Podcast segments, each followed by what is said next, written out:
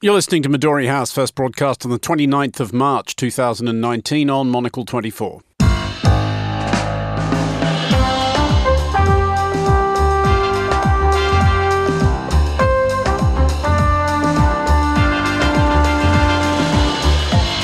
Hello and welcome to Midori House, coming to you live from Studio One here in London. I'm Andrew Mueller on today's show. Mr. Speaker, I fear we are reaching the limits of this process in this House. This House. Today was supposed to have been the day, but it isn't. Is Brexit ever going to happen? My guests Venetia Rainey, Paige Reynolds, and Augustin Macellari will be discussing this and the day's other top stories, including the prospect of Ukraine being led by a comedian, well, a professional comedian, the pangs of conscience afflicting Western museums about the origins of their exhibits, and 20 years of The Matrix. How much does this film have to answer for? That's all to come on Midori House on Monocle 24.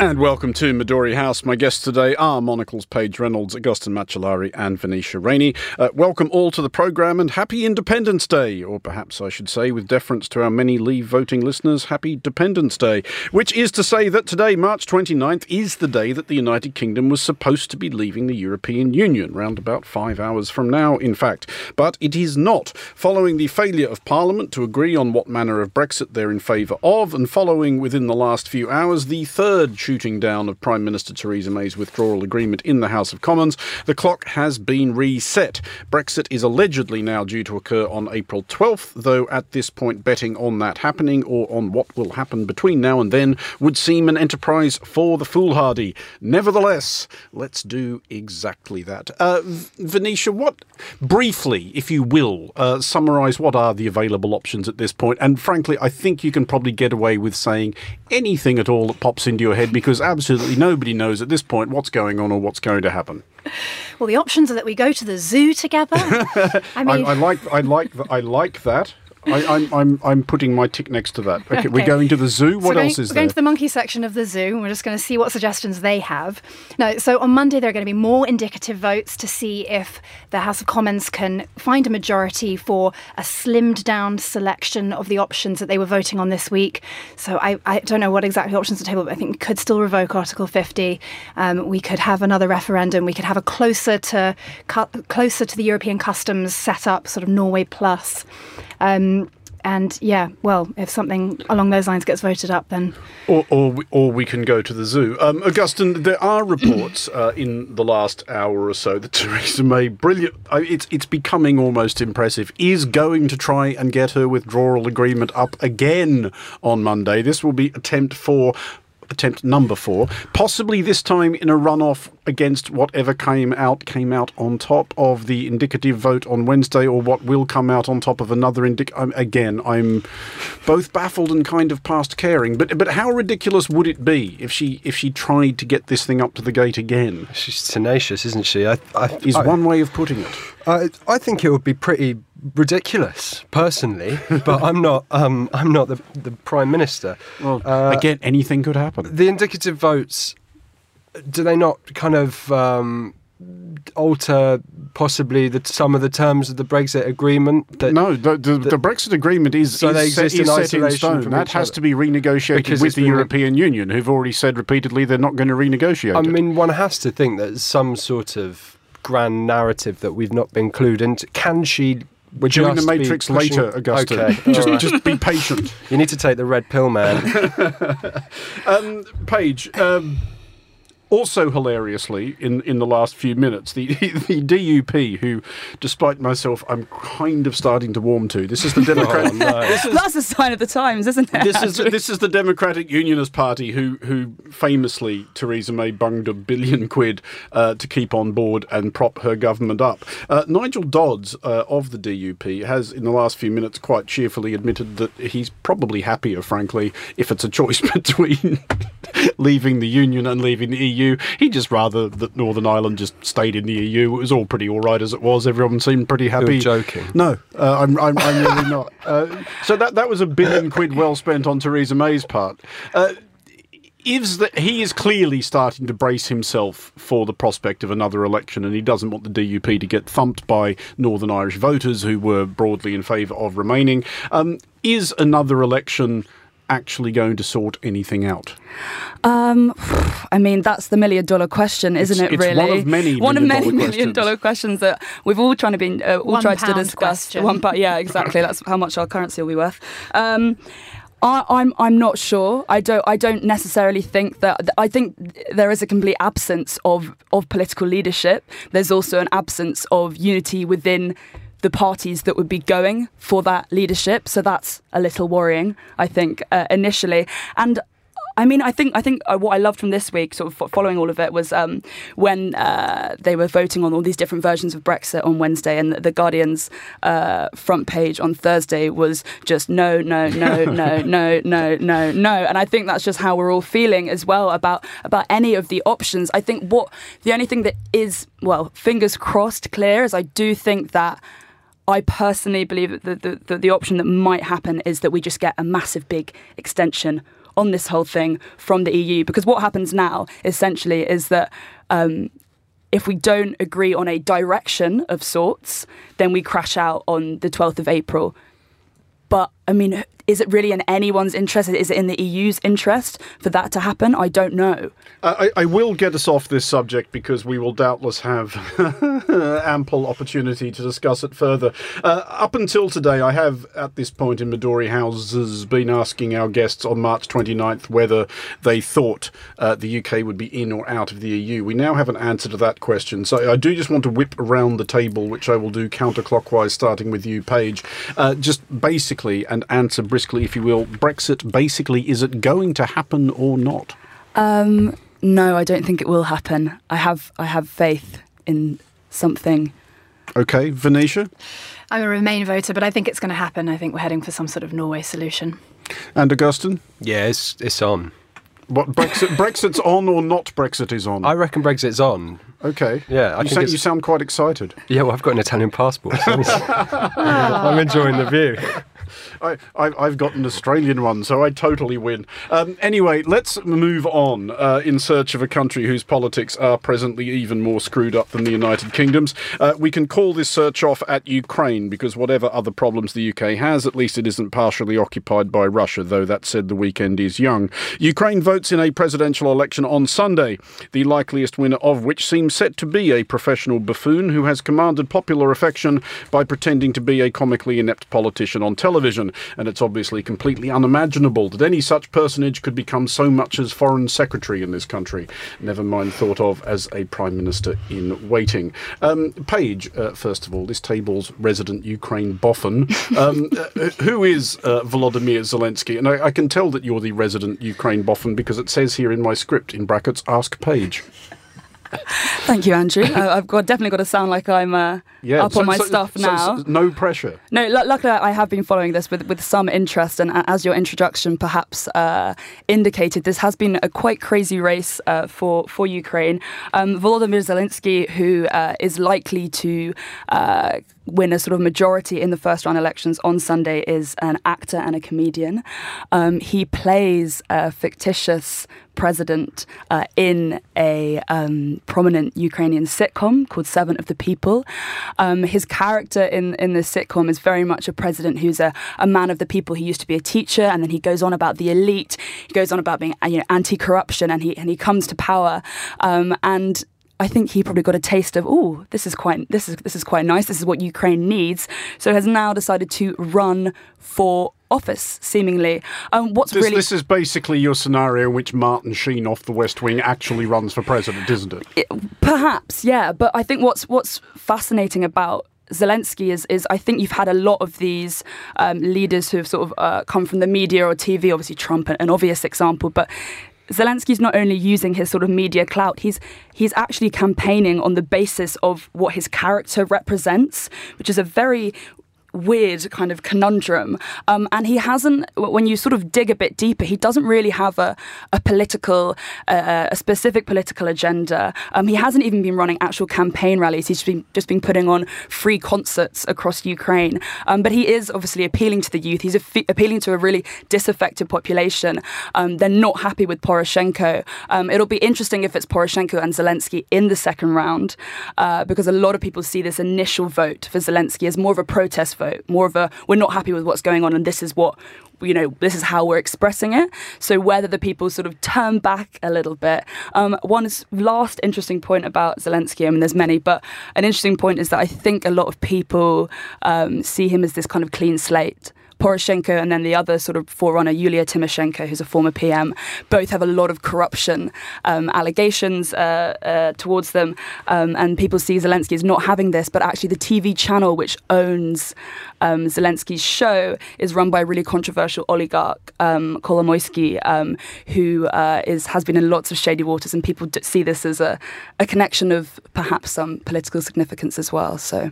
See, Augustin, I, I don't even know where to start with the whole what could possibly go wrong where, where this story is concerned. But is he, uh, Zelensky's campaign, an apparent uh, imminent success? Is this reflective of a, a wider problem, uh, one I think probably most sensationally illustrated so far by the election to the US presidency of Donald Trump.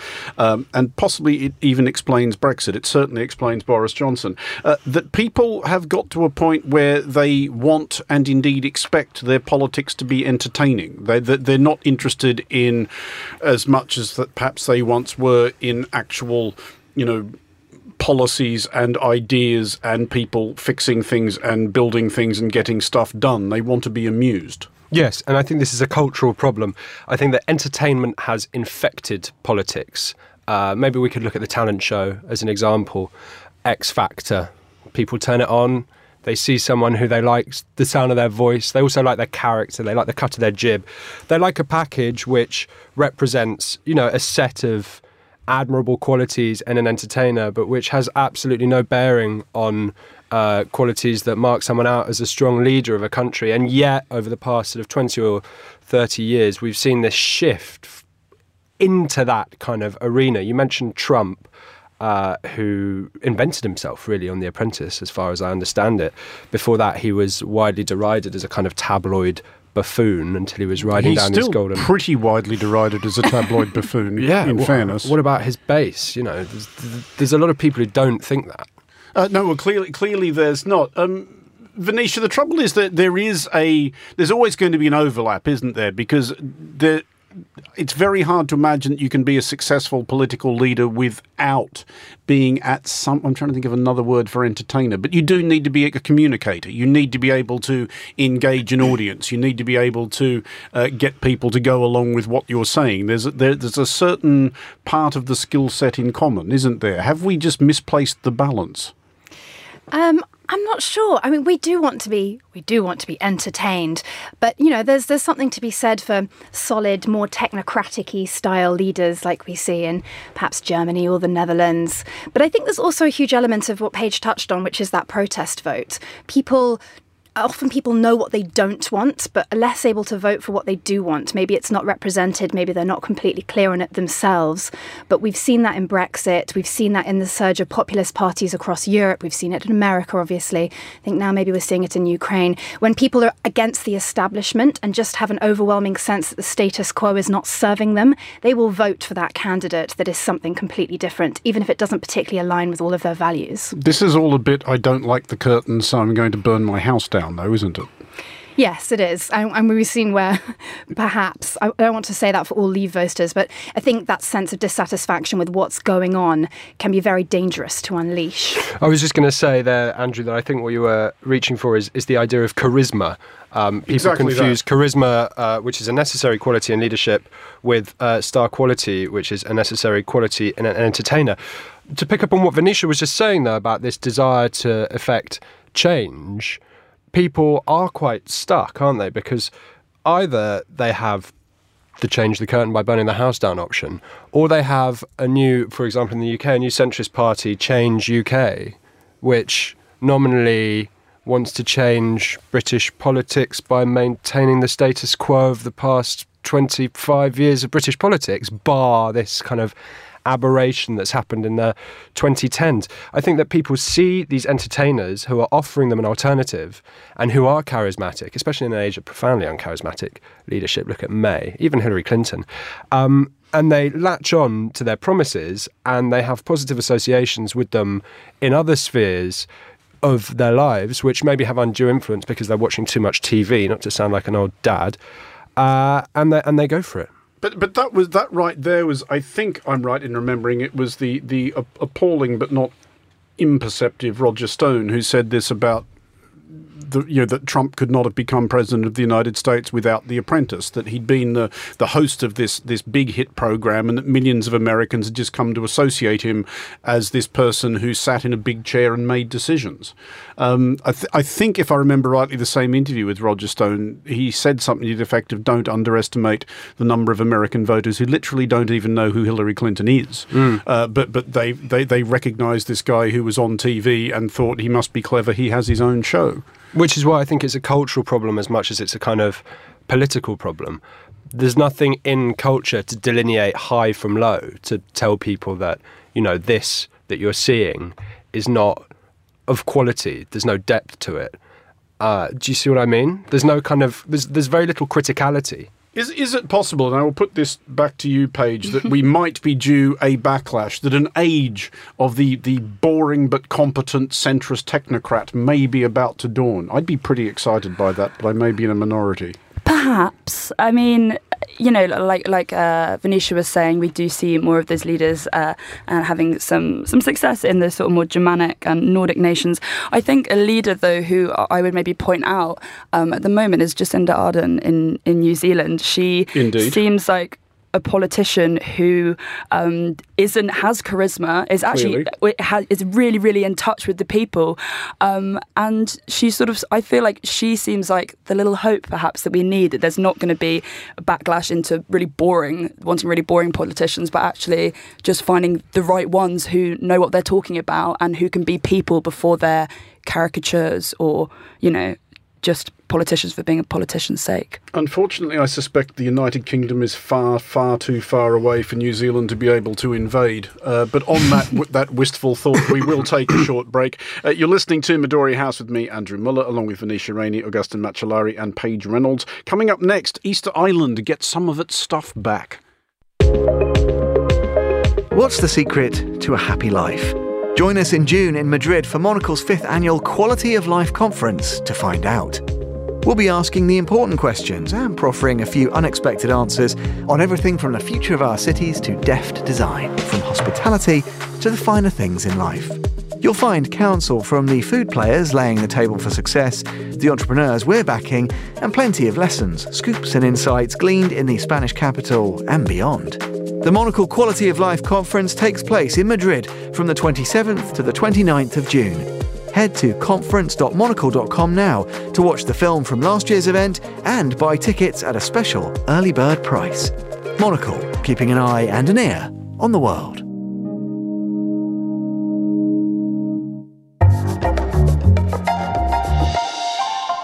You are back with Midori House with me, Andrew Mueller, still with me are Paige Reynolds, Venetia Rainey, and Augustin Macellari. Now, sitting here in Marylebone, as we are, we are in walking distance of some of the world's greatest museums, which means one might argue that we are within walking distance of some of the world's most bountiful lockups of stolen goods. There has been in recent years a gathering global momentum for artefacts removed from their places of manufacture to be returned whence they came. The latest such institution to acquiesce is Norway's Kon-Tiki Museum, which has agreed to return to Chile, specifically Easter Island, much of the loot acquired by the raft-born Norwegian explorer Tor Heyerdahl on his trip to Easter Island in 1956. Um, Augustin, first of all, where are we on this? Because there, there is obviously at the end of this uh, the question: where do you stop? If every museum in the world gives everything back that it acquired from somewhere else in possibly dubious circumstances, um, I mean that's going to be good news for parcel delivery firms, but not great news for the world's museum goers. Well, not good news for the world's museums, perhaps. I mean, the world's museum goers will be perfectly happy to go and see the treasures of their country in their own countries instead of having to trek over to London to see them, uh, as is the case for many Greeks. I think that there's, you know, if if one is completely honest with oneself, there is no moral or ethical case that can be made for keeping artifacts if their safety and security is guaranteed in the country that's requesting their repatriation. I literally cannot see an argument. What, what if that. what if they were acquired legitimately? What is legitimate? Well, I don't know if, if if they were actual gifts or money changed hands. Oh yeah, but who's asking for gifts back? Well, I don't know. Th- This is the question about in, in what is it is it always dictated by the circumstances in which the artifacts were acquired? I would say so. Yeah. Uh, Venetia, you have spent a great deal of time in one of the places in which this comes up a lot, uh, which is Greece, and its ongoing beef specifically with the British Museum about what the British Museum calls the Elgin marbles, but I'm pretty sure the Greeks call something else entirely, something probably more Greek. Um, wh- wh- why is that a big thing in Greece? And is it a big thing in Greece? Is it actually a big thing, or is it something that politicians know they can use to profitable effect when they need to? I think it's both of those things, um, but it is a big thing, and it's something. Greece has a very long history, and they're very proud of their classical heritage, and with good reason. Indeed Um, so. And they built, they spent a lot of money building a whole new museum for the Acropolis, where they put all of the statues and everything from the Parthenon in, and they very politically left these huge gaps for where the stuff in the British Museum will eventually go. And their argument, since I think that museum was completed quite recently, in the last couple of years or so. And their argument is we have a fantastic museum. These things will be safe. There is no reason, like Augustin said, for you to not return them to him. And it, it is a big deal. You do think, so the specific circumstances for those, I think, were that they were taken while Greece was under Ottoman rule and they were sort of smuggled across the border. Well, firstly, smuggled. Who knows? The borders were a bit different back then, but also Greece was occupied by Ottomans. So I don't know how you decide whether it's legitimate or not, but I think it's fair for Greece to argue that we can take care of them and they're clearly originally from here. They make more sense for museum goers to see them in their original space, along with the rest of the set of the statues. Uh, Paige, is there anything to the argument, do you think, and this does get floated uh, quite a lot, especially in defence of the British Museum, that if, if a given object, and not necessarily the Elgin marbles, just say a given object is in the British Museum, it's likely to be seen by more people than it might be in quite a lot of other places, this being one of the most visited cities on Earth and the British Museum being one of the most visited attractions therein? Yes, I think that definitely is is an argument, um, but I guess it depends what what what you think the value of that object is, is, is, or the purpose of that object is. Is the purpose of that object to be seen by the most amount of people possible all the time, or is the purpose of that object to be around the people to which it, it means the most to? Okay. Do you know what I mean? And I think particularly when you look at perhaps um, indigenous cultures, um, a lot of the time I think we have the idea that because this artifact came from however many hundreds of years ago, it's like it should be in a museum in some glass. But for a lot of these indigenous cultures, these uh, these objects are still vital. They're still, you know, appreciated within the community. They're, they're not going to put them in a stuffy box. Do you know what I mean? I, I, I think we've got to each artifact I think has to be very much individually kind of measured or weighed up in that sense. There's also the financial aspect to it. Who is profiting from people seeing these items? Well, England, well, that's very nice for us to be profiting off all these things that were taken from all over the world during our colonial period. But is it really fair for that to continue happening? I don't- w- would- Do you think it might bring the argument into a certain amount of sharp relief in this country if, if, if a few foreign countries came over here and nicked some stuff and took it home and put it in their museums to see how you guys liked it? I think that's a good shout. They could pinch Stonehenge, maybe. and, that would uh, be tricky. I'd good luck like with to the see rebuild, yeah. yeah, yeah. Discreetly replace it with Jeremy Deller's inflatable version on the sly and whisk it off to. Okay, well, on that happy thought, uh, we, we will move along. Uh, and finally, tonight, uh, 2019 turns out to be quite the red letter year for fans of tedious and overrated science fiction epics. This year is both the 20th anniversary of The Matrix and the year in which the Blade Runner, the Blade Runner, the year in which Blade Runner is set. It is almost certain that theme parties will be held at which these two films will be shown back to back, in between conversation dominated by complaint that no girls have shown up. Um, does does does anybody here want to make a case for either of these dreadful films? I mean, uh, yeah. Looking okay, at you, Augustin, you, you've been to one of these parties. Let me just you? preface this by saying that I do have a girlfriend. D- d- but she just goes to another school, right? And that's why we haven't. that's why we haven't met her. yes, quite right. Uh, yeah, I mean, I think they're belters. I, Blade Runner is um, is a little bit more boring than The Matrix, isn't it? I rewatched this is, it the this other day. con- I have officially fallen asleep twice trying to watch that movie. I thought you, thought you were about to say during this show. Yeah. I'm not about to pipe up in favour. But Like, I'm sure it's great and it looks cool, sort of futuristic LA as Tokyo or Hong Kong vision, but it is it is pretty tedious. Um, the Matrix, though, is really great and far out. Come on. and has had such an incredibly large cultural impact. Well, yes, and I would argue that aside from being a bad film in and of itself, its cultural impact has also been entirely noxious because is it not true, Venetia, uh, that The Matrix is at least partially responsible for every foil hatted dullard on the internet uh, who thinks that the world is secretly run by shape shifting lizards in a parallel dimension who are surreptitiously mortgaging, fiddling with his mortgage interest? David Icke was banging his drum way before The Matrix came out. Well, I know, but if if David Icke is the, the Elvis of this analogy, then the Matrix is is the Beatles. I haven't had time to work on that. That may not stand much scrutiny. Venetia, do, does the Matrix have a case to answer here? Um, I mean, I think it's just tapping into something that people love to think about anyway. Is this all really real? What if it wasn't? Um, so I think it's just tapping into something that's always existed in humans' ever questioning minds. Um, I, I like the movie personally. Really, Paige, I understand again reading my script here that you you you, you have views on the tiny sunglasses. this this is what we were talking about. If we're talking about the cultural impact of the Matrix, I think the biggest cultural impact of the Matrix might be 2018's what some might deem 2018's biggest trend, which was tiny sunglasses. Was it? I missed this. Was in Un- South unsurprising, London, mate. unsurprising, actually. no, honestly, um, Kanye West sort of brought these back. In fact, he sent he sent an email to Kim and said, "You cannot wear big glasses anymore. It's all about tiny little sunglasses." And apparently, sent her loads and loads of images, including images of Neo from The Matrix. And thus, we have tiny little sunglasses everywhere. Yes, I did try and buy a pair. Yes, I have a very big face. Yes, I didn't look very good, but bang on trend.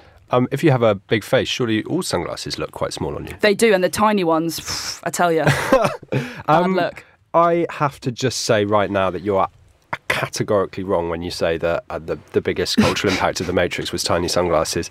The visual language of the film has informed not just science fiction films, but also action films since. All this revolutionary stuff with the slow motion, the bullet time is really influential. But perhaps most say, and just for the record, And? Elon Musk himself, the the billionaire lunatic of our age, has picked up on these kind of Cartesian ideas uh, that it that it deals in to say that we're living in a computer simulation. And if we read the papers, as So so the Matrix is also to blame for Elon Musk. well, perhaps. But I think if we're talking about noxiousness, it's the red pill uh, metaphor that, that, that, that takes the biscuit. And that's maybe where its uh, contemporary cultural relevance is, is, is most felt. Uh, this idea that the alt right, who are the kind of neo fascist movement uh, sweeping across America and overseas um, very dangerously, as we saw in Christchurch, described their red pill experience as the moment when they kind of woke up to the uh, emptiness of liberal values and saw the world for how it truly is, which in their imagining is this kind of hateful hellscape, peopled with all this awful equality and unpleasant, you know, ethnic harmony. Um, and, and, and so and they call it the red pill, and that and that just shows you what a potent sort of metaphor it is. So, just as a final thought on this, because we have about 30 seconds left, um, Paige, I'll ask you w- will you be celebrating the 20th anniversary of The Matrix by wearing very small sunglasses or, or, or, or not? Yep. I've I've cleaned my favourite pair, and um, I'll, I'll send you a pic so you can see how, how I- much I- they don't suit me. I, I, I look forward to that. V- Venetia, worries. wi- wi- will you be hosting any Matrix themed parties during 2019? No, but I might finally get round to watching the third one. The sequels are all terrible. Oh yeah, big time. Really. Then I won't. Then I won't. Scrap my plans well- for the Save your time. weekend. On, on that note of harmony, that does bring us to the end of today's show. Venetia Rainey, Paige Reynolds, and Augustin Macellari, thank you for joining us at Midori House. The show was produced by Daniel Bates, researched by Fernando Augusto Pacheco and Rory Goodrick. Our studio manager was David Stevens. More music next at 1900. It's the menu with Markus Hippi. There's more on the day's big stories on the daily at 2200 with Emma Nelson. Midori House returns on Monday at 1800 London. Fellow Europeans, have a great weekend. I'm Andrew Mueller. Thanks for listening.